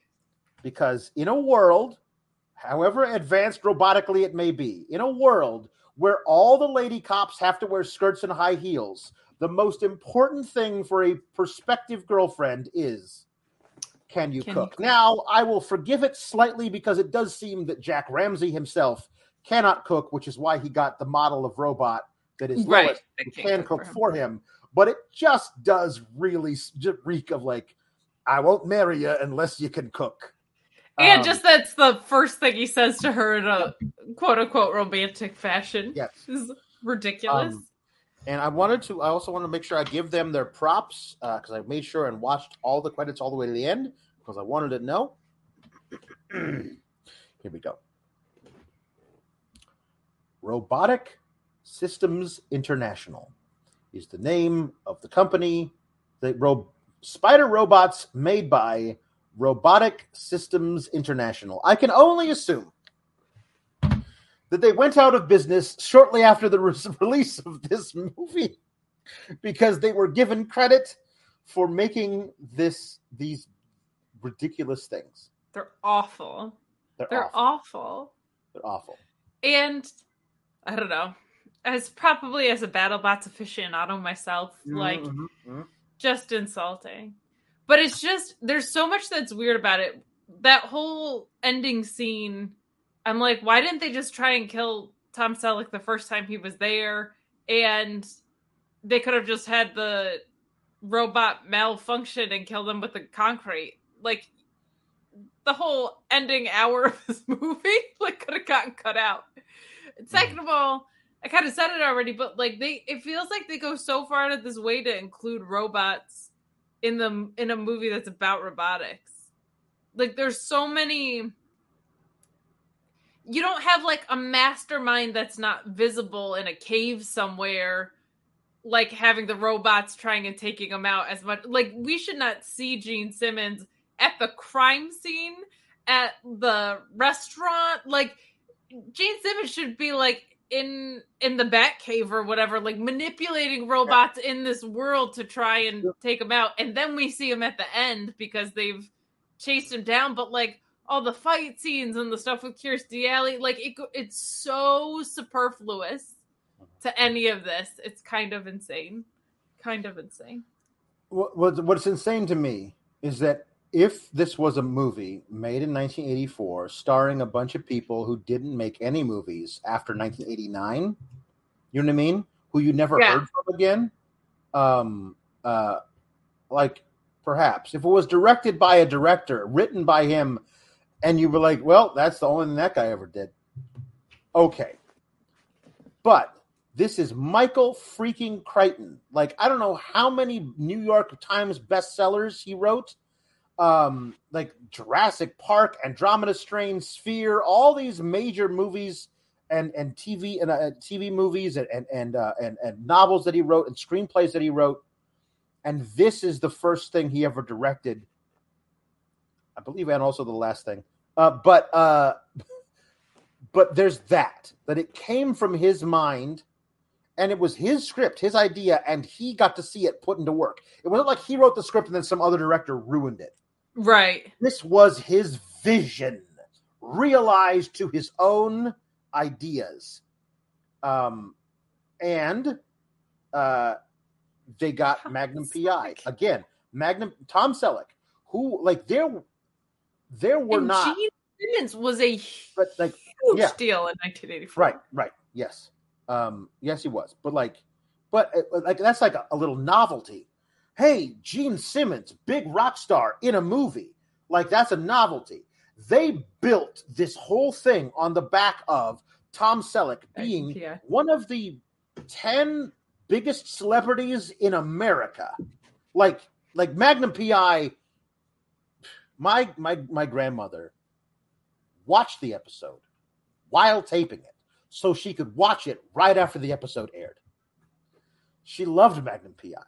This is a woman who was in her 60s and was like, like, so like he had this, he was a huge, huge celebrity. Right. And, and they were like, let's take this huge TV celebrity. We're going to make him a movie star. Um, this also, I do wonder this because TV contracts were usually laid out in a certain number of years. I'm wondering if this was around when he'd be doing renegotiations and if this movie had been a hit, he would have been like, I'm going to Hollywood, bitches. But instead, like, no, no, this is terrible. Come back, come back to Hawaii, Magnum. Yeah. And honestly, living in Hawaii for like six months, seven months out of the year, not making bad. TV, not bad. Not a bad gig. Not a bad gig. It. Um, so yeah, I'm honestly, it's it's a good it's a good thing for him. This thing didn't hit because he would have been pigeonholed into robotic uh, cop movies for the rest of his life. Oh boy he, this feels like if you remember the Netflix show of Glow, what um Marc Maron's character as the has been was doing. like this is what that feels like. It's so dumb. And again, like the lack of effort around the actual robots is kind of what mm-hmm. surprises me. Right. Like that this whole thing is based on technology, and not only is it superfluous to the plot that it's about, but like they look terrible. Like you almost have to. I'm gonna have to keep the flick in so that you go and watch it, so that you see how bad the robots actually look. The spider ones look like a, they look like props in a haunted house from when you're a kid. Like yeah. they're real, real bad, real, real yeah. bad. Kind of, um, it's kind of fun. Yeah, I, I, I have to keep. I mean, like I it's a it's a terrible movie. Don't get me wrong, but I highly recommend it. Yes, like it, you have to watch how like it's streaming on Amazon uh Prime or, or Tubi. I think it's on Tubi. Tubi, Tubi yeah, Amazon? Tubi for free. Tubi. You can watch yeah, it for, for free. free. You lucky for, for, You can watch it for free on Tubi.tv. Um, and uh, listen, no matter what we say, we we're not doing it justice. Like no. it is even just because we can't even convey the weight that everything is assigned like it is so dramatic at points in this movie for these joke looking props mm-hmm. um and the it has a crackerjack cast like you have tom selleck you have kirstie alley um i was surprised because i was like oh this is going to be one of those things where it's like tom selleck does his best with it but like he doesn't. Like him no, no selling the climax no. of the movie is pretty hilarious to me. Like he he has no facial expression whatsoever when the villain who tried to murder you and your kid and your partner comes back to life. Like he does not try in this at oh, all. No, um, no, no. There's there's very li- there's so little effort being put into it. It is yeah. like he's putting effort into how badly he is wanting out of the movie. Yeah, it's like he knew what he got himself into by the end of this, for sure. Wow. It's yeah, even them like going through the cornfields, they're like going through them like in sync together. Like yeah, it's it's so um it's so much worse than we've even told you. no, right, and you have to watch it. Yes, you absolutely do. I have to. Mm-hmm. Is it a good movie? Absolutely not. No. It, are we keeping the flick in? I think we have to because it's yeah. It's. I mean, level. like, like it, it's it's one. It's it should it should be like a legendary thing. It should be a rite of passage that everyone should have to like. It should be like a leg. Like, oh my god, this movie is so bad, you have to see it. Like it, it is. I cannot believe that I I was alive when this came out. I was not of the age that I would have been able to see it. I was like five, but I can't believe I was alive when this came out and lived cognizant of everybody involved in it. Michael Crichton, Tom Selleck, Gene Simmons, and Kirstie Alley. Like, and the guy who was the bad cop on Police Academy. Like, I knew all these people, and no one mentioned to me there was a movie that was this movie. I had to find it myself when I was in my 40s this is a movie that, had I known it existed when I was 20, I would have watched it every year of my 20s. I would have brought people over to have parties to watch how crazy and bad and dumb this movie is. This should I have the same believe... following as The Room. Like, this should be the same as The Room, if not more. I don't, like... I don't, it is, wow, man, it is bad. And you gotta see it. So we're gonna keep it. the flick in. Um, next week we don't know what we're gonna do, but uh, you know, I'm sure maybe if it's bad and also not watchable, then we will tell you to get the flick out of here. Bye, everybody. Uh, have a wonderful uh, weekend. R E S P E C T. Click the subscribe button and find out what it means to me. Nah, that doesn't have a ring to it. But if you like videos about real news stories that are funny, stupid, or weird, subscribe now.